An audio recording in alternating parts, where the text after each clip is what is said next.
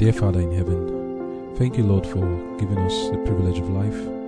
We want to dedicate our lives to you and ensure that our life is uh, glory and praise to your name. Lord, please make us instruments by which your will will be done on this earth. Weak and frail as we are, we have no other person whom we can put our trust in and our hope in except you, dear Lord.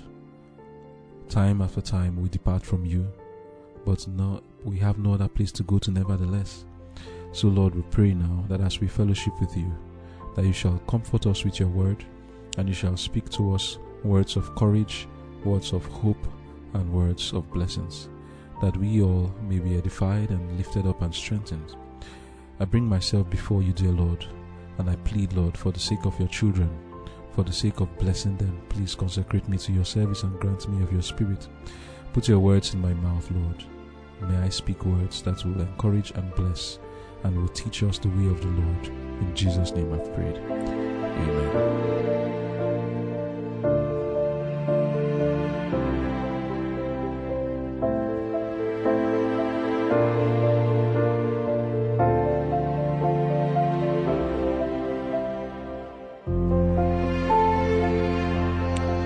Conflict and Courage, July 17. Jezebel's blighting influence. But there was none like Ahab, which did sell himself to work wickedness in the sight of the Lord, whom Jezebel his wife stirred up. 1 Kings chapter 21 verse 25. Ahab was weak in moral power. His union by marriage with an idolatrous woman of decided character and positive temperament resulted disastrously both to himself and to the nation. Unprincipled and with no high standard of right doing, his character was easily molded by the determined spirit of Jezebel. Under the blighting influence of Ahab's rule, Israel wandered far from the living God and corrupted their ways before him. The dark shadow of apostasy covered the whole land.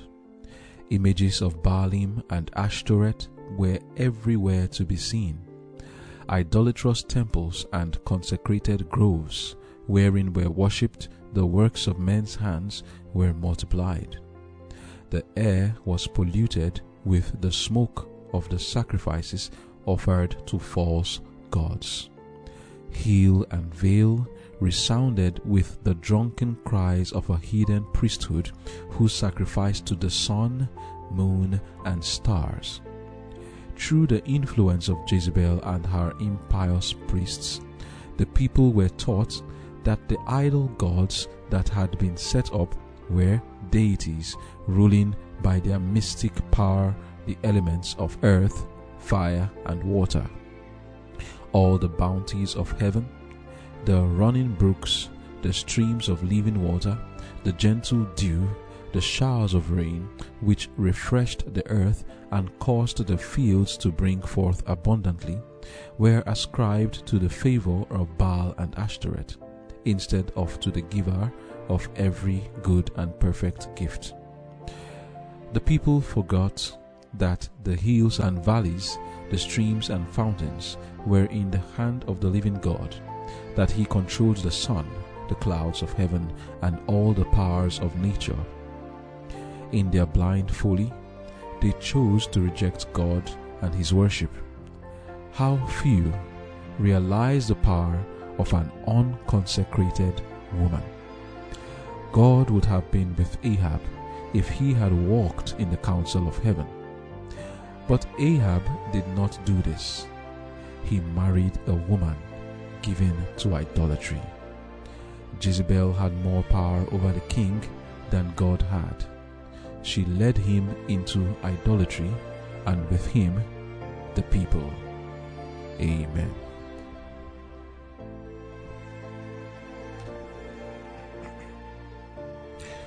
The title of our devotion for today is Jezebel's Blighting Influence. We continue now in studying about the northern kingdom, that is Israel, under the rulership of Jeroboam, they departed from God in a very bad way that the Lord was greatly offended with Jeroboam and ensured that every single person in Jeroboam's family was destroyed. The person who was used to do that was a man called Baasha. Baasha was the next king. After he destroyed all of Jeroboam's family, he himself went into the, into the same sin that Jeroboam was into. Of course, after Jeroboam, he handed over to his son Nadab, and Baasha destroyed Nadab and the rest of Jeroboam's family, but he himself went into the same sin that they were committing. And we see the lesson that we have no right to condemn someone when we are in the same sin as themselves. Baasha continued in the same sin as Jeroboam and Nadab, and the Lord destroyed him and his family also. Three kings of Israel gone. And what was the reason? One man's sin, Jeroboam. And what was Jeroboam's sin? He set up priests that were false priests, not after the order of the Lord the Levites and the house of Aaron were supposed to be the ones serving in Jerusalem, not in any other place. But Jeroboam put two golden calves, one in Dan, strategically placed there, and another one in Bethel.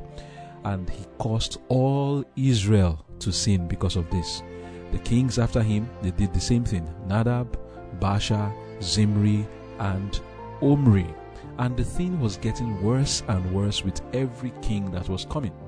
After Jeroboam, Nadab followed suit. After was Nadab, then came Baasha. After Baasha, some other kings came like Zimri. Zimri did the same thing. And then there was a man called Omri.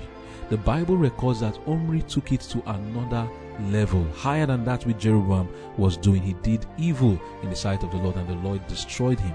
But after Omri came one who his name is proverbial for foolishness, weakness, vacillation, and immorality. And he is known as Ahab. Ahab, the son of Omri.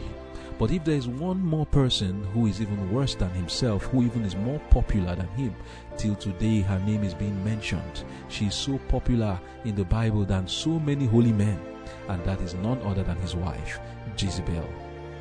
Reading First Kings chapter 16 from verse 29 it says, And in the thirty and eighth year of Asa king of Judah began Ahab the son of Omri to reign over Israel.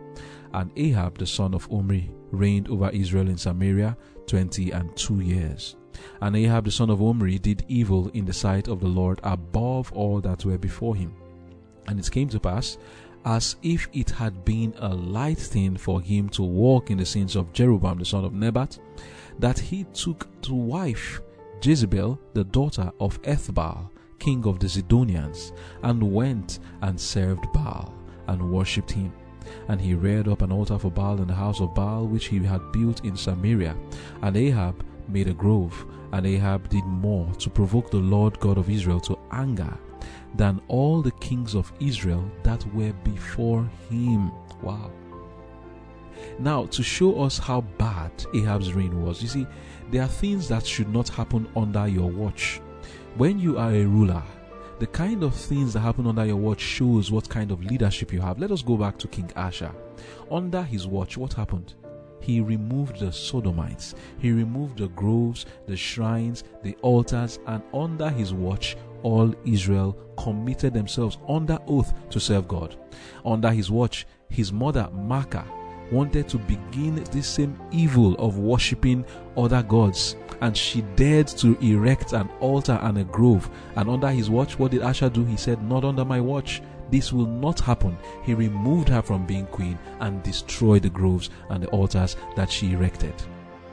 There's something that happened under Ahab's watch that was just a signal that this man was one of the worst of kings. Reading 1 Kings 16, verse 34, it says, In his days, that's in Ahab's days, did Hiel the Bethelite build Jericho. He laid the foundation thereof in Abiram his firstborn, and set up the gates thereof in his youngest son Segub, according to the word of the Lord which he spake by Joshua the son of Nun. Do you remember Jericho? Jericho was that nation that was proverbial for iniquity, the capital of the Canaanite land, capital for immorality and vice. And when it was destroyed, there was a curse placed that no one would rebuild it, that whoever attempts to do it will begin it in his firstborn and will end in his lastborn. Let me read it. Joshua 6 verse 25 and 26 says, And Joshua saved Rahab the harlot alive and her father's household and all that she had, and she dwelt in Israel even unto this day. Now verse 26 says, And Joshua adjured them at that time, saying, Cursed be the man before the Lord that riseth up and buildeth this city Jericho he shall lay the foundation thereof in his firstborn, and in his youngest son shall he set up the gates of it. This was a curse that was placed. Now, why is it that the Bible is telling us that it was in the days of Ahab that this thing was done? It is to tell us the lesson that the things that happen under a leader's watch shows the tenor or is an index of the kind of leadership that that person has. The kind of leadership that Ahab had is the type that allowed this man called Hiel the Bethelite to build Jericho. But as the curse was placed, it did happen. He started to build in the his firstborn, just laying a foundation. He didn't put one block. He only laid foundation in his first son. And then in his youngest son, that was when he was able to even put any gate on that city. But then, of course, he was cursed. Why is it that the time of Ahab is known as a time that was, like we call it now, a blighting influence? It is because of none other than the influence of his wife. I will keep repeating that statement. The throne of a king is established when he takes away the wicked from himself. Rehoboam surrounded himself with a wicked wife and a wicked mother. Same with Abijam, and they did not prosper.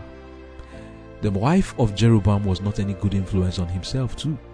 And he, too, surrounded himself with wicked people, made priest of the basest sort. And what happened to the kingdom? It was not established. Asa, on the other hand, separated himself from wicked people, and his throne was established. He cut off from himself those who were wicked, including his mother, and his throne was established in righteousness and the Lord gave him peace. Now, here it is that Ahab surrounds himself with a wicked woman who influenced him to do evil, and his throne was not established in righteousness. Speaking of this woman, Jezebel, to show her popularity for evil, the Bible even mentions her in the book of Revelation, chapter 2. Reading from verse 18, it says, And unto the angel of the church in Thyatira, write, These things saith the Son of God, who hath his eyes like unto a flame of fire, and his feet are like fine brass. I know thy works and charity and service and faith and thy patience and thy works, and the last to be more than the first. Notwithstanding, I have a few things against thee, because thou sufferest that woman, Jezebel, which calleth herself a prophetess, to teach and to seduce my servants to commit fornication, and to eat things sacrificed unto idols. And I gave her space to repent of her fornication, and she repented not.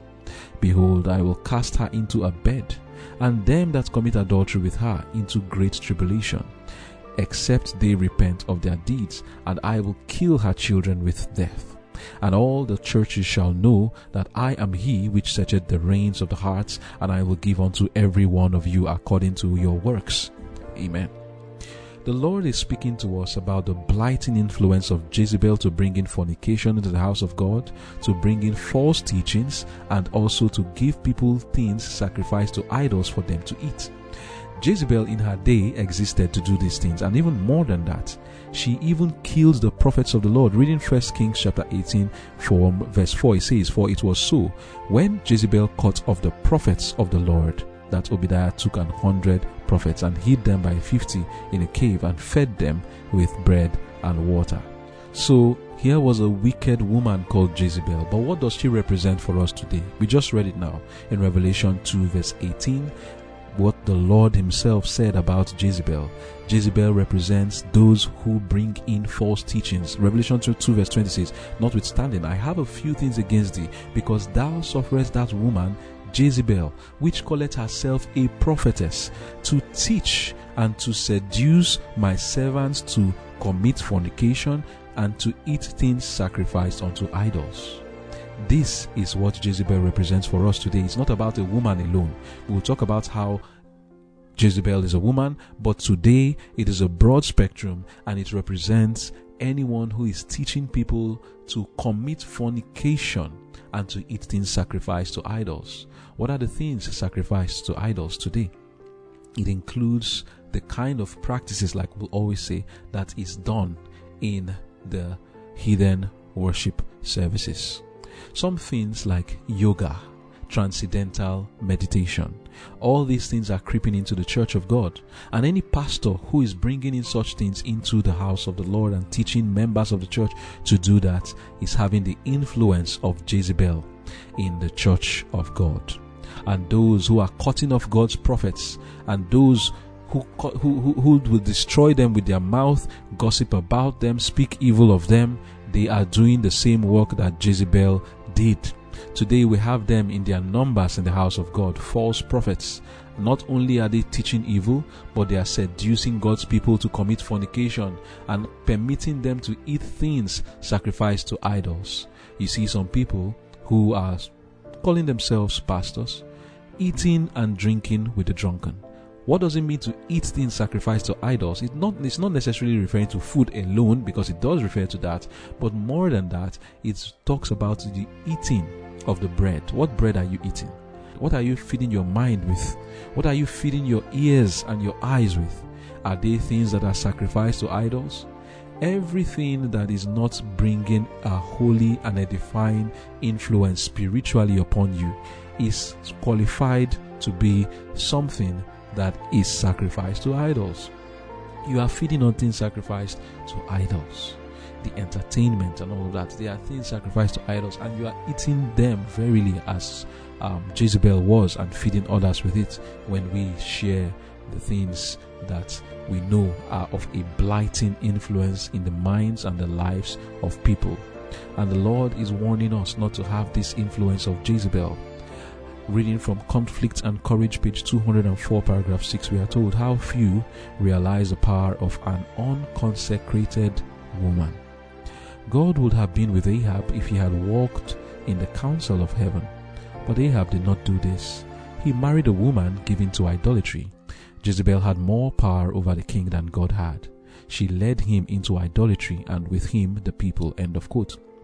Reading from Messages to Young People, page 455, paragraph 3, it says Satan is busily engaged in influencing those who are wholly unsuited to each other to unite their interests.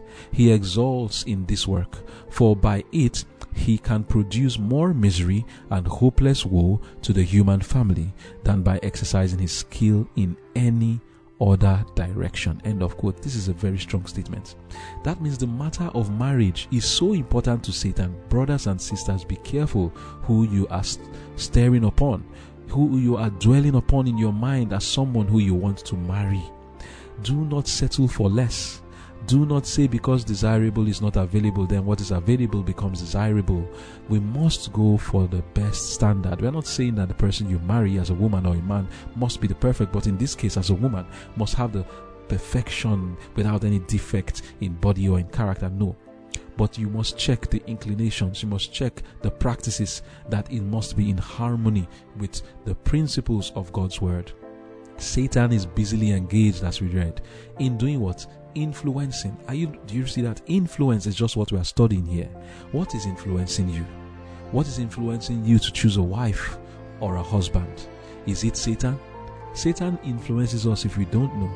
If we are not under the control of God, he can influence us to marry a Jezebel. And the Jezebel will turn us from worshiping and following the Lord. Instead of increasing our usefulness for God, instead of increasing our love for God and making heaven more sure for us, Jezebels will come and will cut us away from the mission that the Lord has given to us and will make us to be like a piece of bread, like was done to Solomon and the adulterers, like Solomon said, will hunt for the precious life. Ahab was destroyed by the woman he chose to marry. You see, every king is a minister of the Lord, and they represent what God's minister should be today. We all are told that we are a holy priesthood. That's what we are told that we are. we are supposed to be representing the ministers of the Lord. It's not just those who call them who call themselves pastors. As long as you have followed the Lord, as long as you are a Christian, not just a minister, a Christian, you are already a minister for the Lord. And you ought to have a high standard in what you choose for yourself. Ahab was a minister, but he brought in the influence of a woman who was worshipping other gods, Baal and it affected all Israel. Like we read in the devotion, it says that through the influence of Jezebel and her impious priests, the people were taught that the idol gods that had been set up were deities, ruling by their mystic power the elements of earth, fire, and water all the bounties of heaven, the running brooks, the streams of living water, the gentle dew, the showers of rain, which refresh the earth and caused the fields to bring forth abundantly, were ascribed to the favor of Baal and Ashtoreth instead of to the giver of every good and perfect gift. The people forgot that the hills and valleys, the streams and fountains were in the hand of the living God. This is what uh, Jezebel did in Israel. We must understand, women, wives, you must understand that your work is to increase the influence of your husband for good and not for evil, like Jezebel did. Talking about the influence of women, reading from Welfare Ministry, page 152, it says, Woman, if she wisely improves her time and her faculties, relying upon God for wisdom and strength, may stand on an equality with her husband as adviser, counselor, companion, and co worker, and yet lose none of her womanly grace or modesty. She may elevate her own character, and just as she does this, she is elevating and ennobling the characters of her family and exerting a powerful, though unconscious, influence upon others around her. Why should they not answer the purpose of God in their existence? Why may they not understand their own powers and realizing that these powers are given of God, strive to make use of them to the fullest extent in doing good to others, in advancing the work of reform, of truth, and real goodness in the world? Satan knows that women have a power of influence for good or for evil Therefore, he seeks to enlist them in his cause. Sisters and mothers, we have a higher aim, a more noble work than to study the latest fashion and form garments with needless adorning to meet the standard of this modern Moloch. We may become its slave and sacrifice upon its altars, our own and the present and future happiness of our children. But what do we gain in the end? We have sown to the flesh, we shall reap corruption. Our works cannot bear the inspection of God. We shall see at last how many souls might have been blessed and redeemed from darkness and error by our influence, which instead encouraged them in pride and outward display to the neglect of the inward adorning. End of quote. You see here that women have an influence and Satan knows this. That's what we read. Have you not been seeing it in every king? They had an influence on Solomon.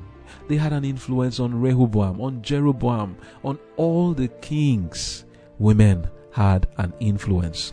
But this influence can either be for good or for evil.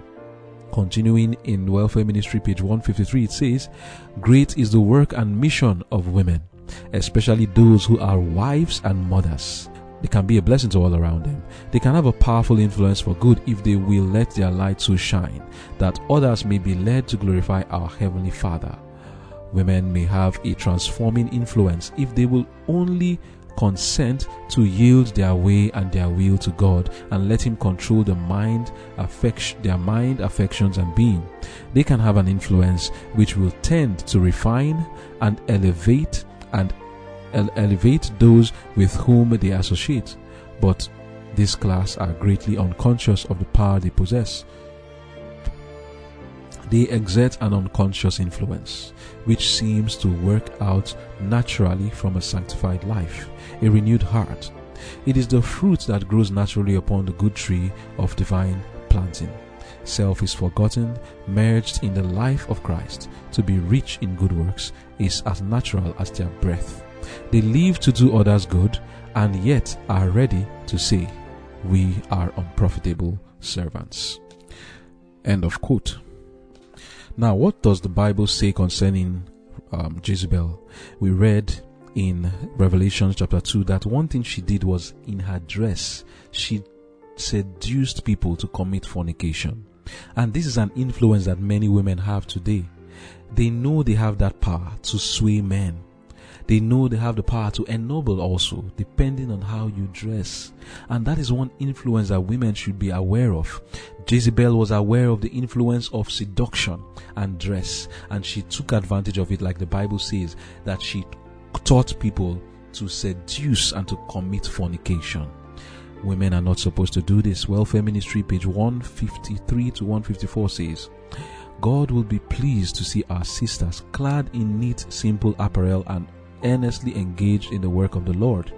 They are not deficient in ability, and if they would put to a right use the talents they already have, their efficiency would be greatly increased.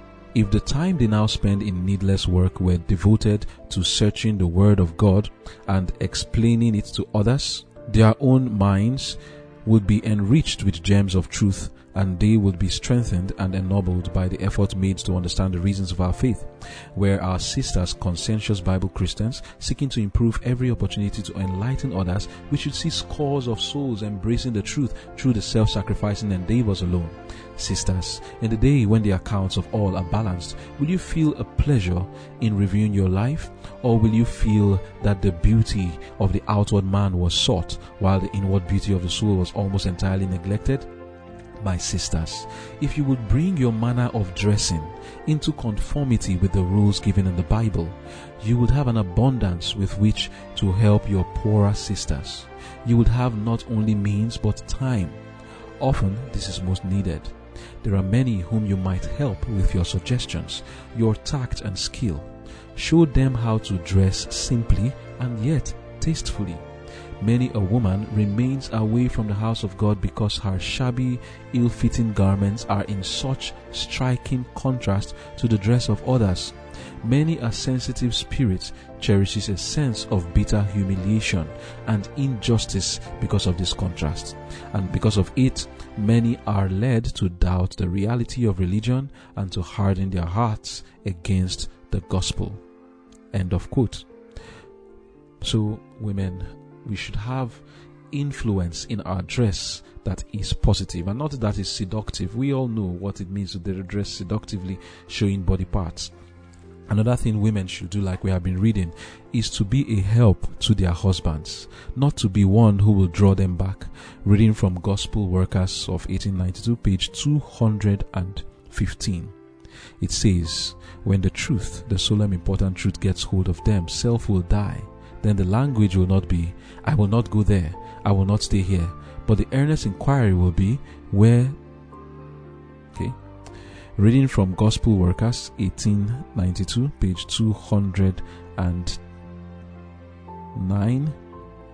It says, page 209, I was shown that Satan is ever at work to dishearten and lead astray ministers whom God has chosen to preach the truth the most effectual way in which he can work is through home influences, through unconsecrated companions. If he can control the mind of the wife, he can through her the more readily gain access to the husband, who is laboring in word and doctrine to save souls. Many have disregarded the sacred obligation resting upon them to improve the light and privileges given and walk as the children of light. The minister's wife who is not devoted to God is no help to her husband while he dwells upon the necessity of bearing the cross and urges the importance of self denial, the daily example of his wife often contradicts his preaching and destroys its force. In this way, she becomes a great hindrance and often leads her husband away from his duty and from God. She does not realize what a sin she is committing. Instead of seeking to be useful, Seeking with true love for souls to help such as need help, she shrinks from the task and prefers a useless life. She is not constrained by the power of Christ's love and by unselfish holy principles. She does not choose to do the will of God, to be a co worker with her husband, with angels, and with God.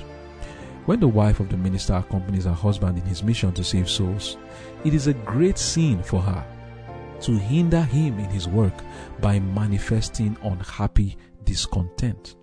Yet, instead of entering heartily into his labors, seeking every opportunity to unite her interest and labor with his, she often studies how she can make it more easy or pleasant for herself.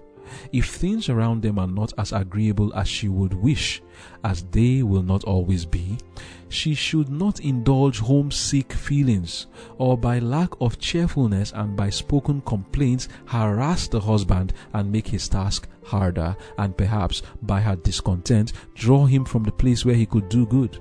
She should not divert the interest of her husband from laboring for the salvation of souls to sympathize with her ailments and gratify her whimsical, discontented feelings.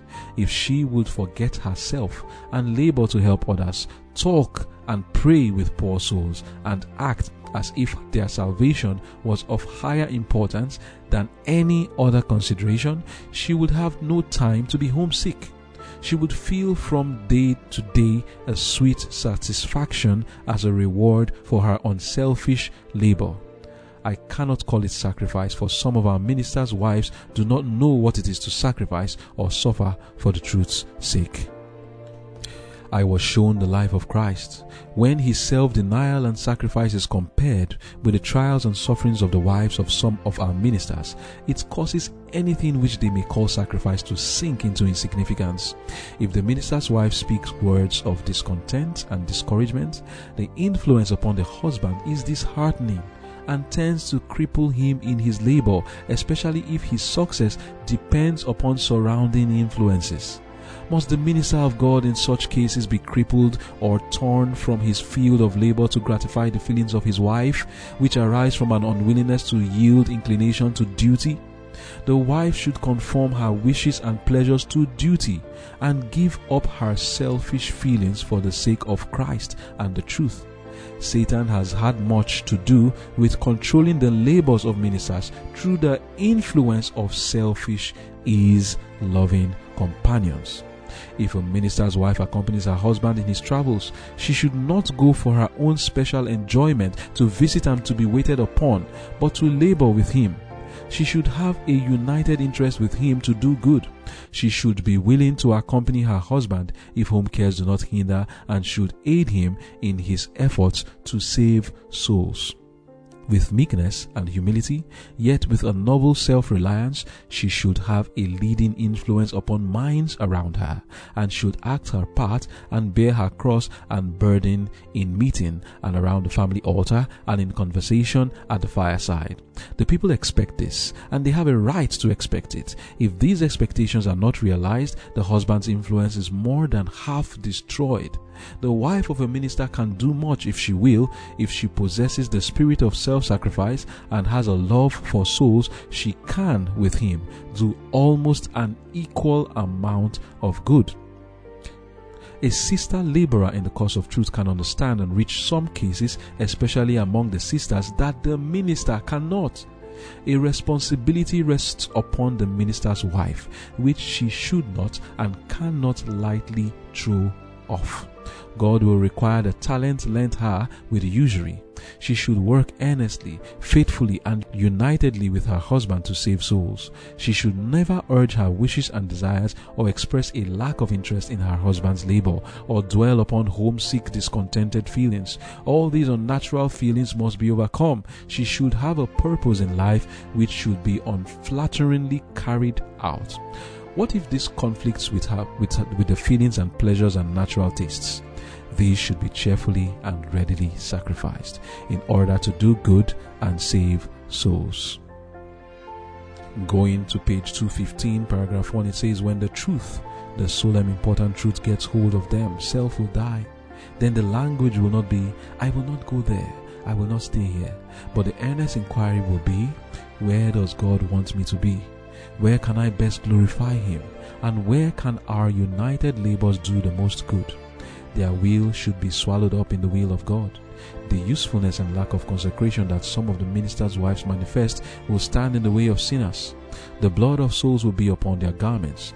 Some of the ministers have borne a strong testimony in regard to the duty and the wrongs of the church, but it has not had its designed effect for their own companions needed all the straight testimony that had been, been borne, and the reproof came back upon themselves with great weight.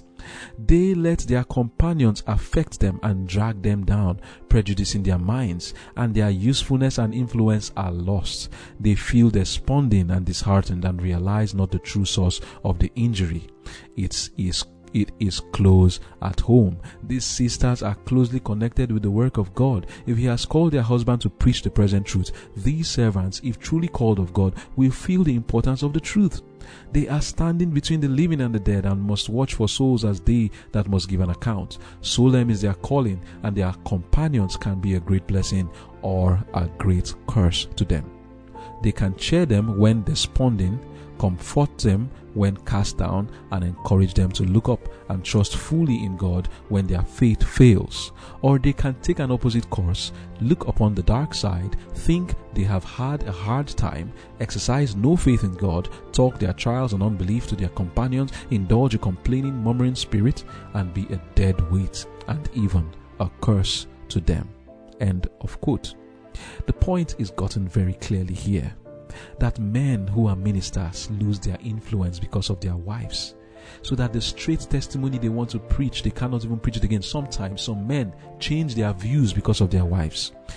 They realize, oh, they used to preach something that was straight before, but then because of their companions who are practicing something that is contrary to what they have preached in the past, they stop preaching it completely and eventually they even change their views about that matter because of their wives. And those who even want to preach it who do not change their views, they lose their influence because the people point at the minister and say, Look at what he's preaching, but look at what his wife is practicing. She's doing something completely different. Look at her dress. Look at how she walks. Look at what she does. She's not in harmony with that which he's preaching, and it makes the man's preaching to be obnoxious in the ears of the listeners.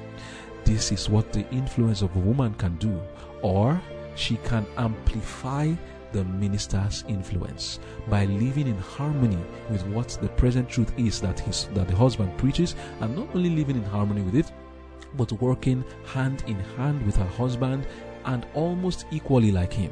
And like we read now she can do a work that the man cannot do having an influence over other sisters that the man cannot have this is the work of the minister's wife. And remember that when I say minister here, it is not necessarily referring to pastors alone, but chiefly pastors, but even also the members of God's family, the church.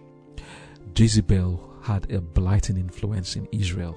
She influenced them to seduce, to eat things sacrificed to idols. What are you, mother? What are you, wife and sister? What are you doing? Are you like Jezebel? Do you know how you can be like Jezebel? When people come to your home and what they can see you watching is Telemundo, soap operas, and you are watching entertainment, you are influencing the people to eat things sacrificed to idols. You are just like Jezebel. When you go to the church, and what you do as a woman or even a man is to teach the children how to act drama in church. You are giving them the food that is sacrificed to idols. When you dress in such a way that is all the fashion of the world that you are portraying. When you use that makeup and cosmetics and you go into the church with the high heeled shoes those shoes that are so discomforting that you have to put them in your bag that you cannot walk with them on the road. And when you go to church that's when you wear them. What influence are you having? It is still the same thing. Influencing the people to eat things sacrificed to idols. But the Lord is having a call upon us today, especially the women, whether you are mothers or wives or just mere sisters, that we should be careful and consider what influence we are having upon our husbands and children and the church of God at large and the world in general. What influence are you having with the things you do and the things you say? You can't have a good influence if by your dress, your deportment, your speech, and your actions, you are completely in harmony with the Word of God. And this is the call to us today, chiefly the women and to the rest of us who are listening, that we amplify the ministry of our brothers or husbands if you have one, or children if you are mothers. Increase and make the work of God to move forward by your laying your hand on the plow and doing the work that the Lord has called us to do and not scattering but gathering. May the Lord help us as we do that. Let us pray. Dear Father in heaven, I pray, Lord, for our sisters, our mothers, and wives today, that they may not have the influence of Jezebel on the children, on their husbands, and on the world in general. And I also pray, Lord, for everyone, both men, children, women, that you would help us not to have a blighting influence in whatever position we find ourselves. We know that in time past we might have had blighting influences in the way we have done our things, whether in dress or in the things we introduced people to in the entertainment and in our conversations. Please, Lord, forgive us for these things and help us to repent and do that which is right in your sight, that we may be a worker and a laborer together with the Lord, being a good influence to people around us. In Jesus' name I've prayed.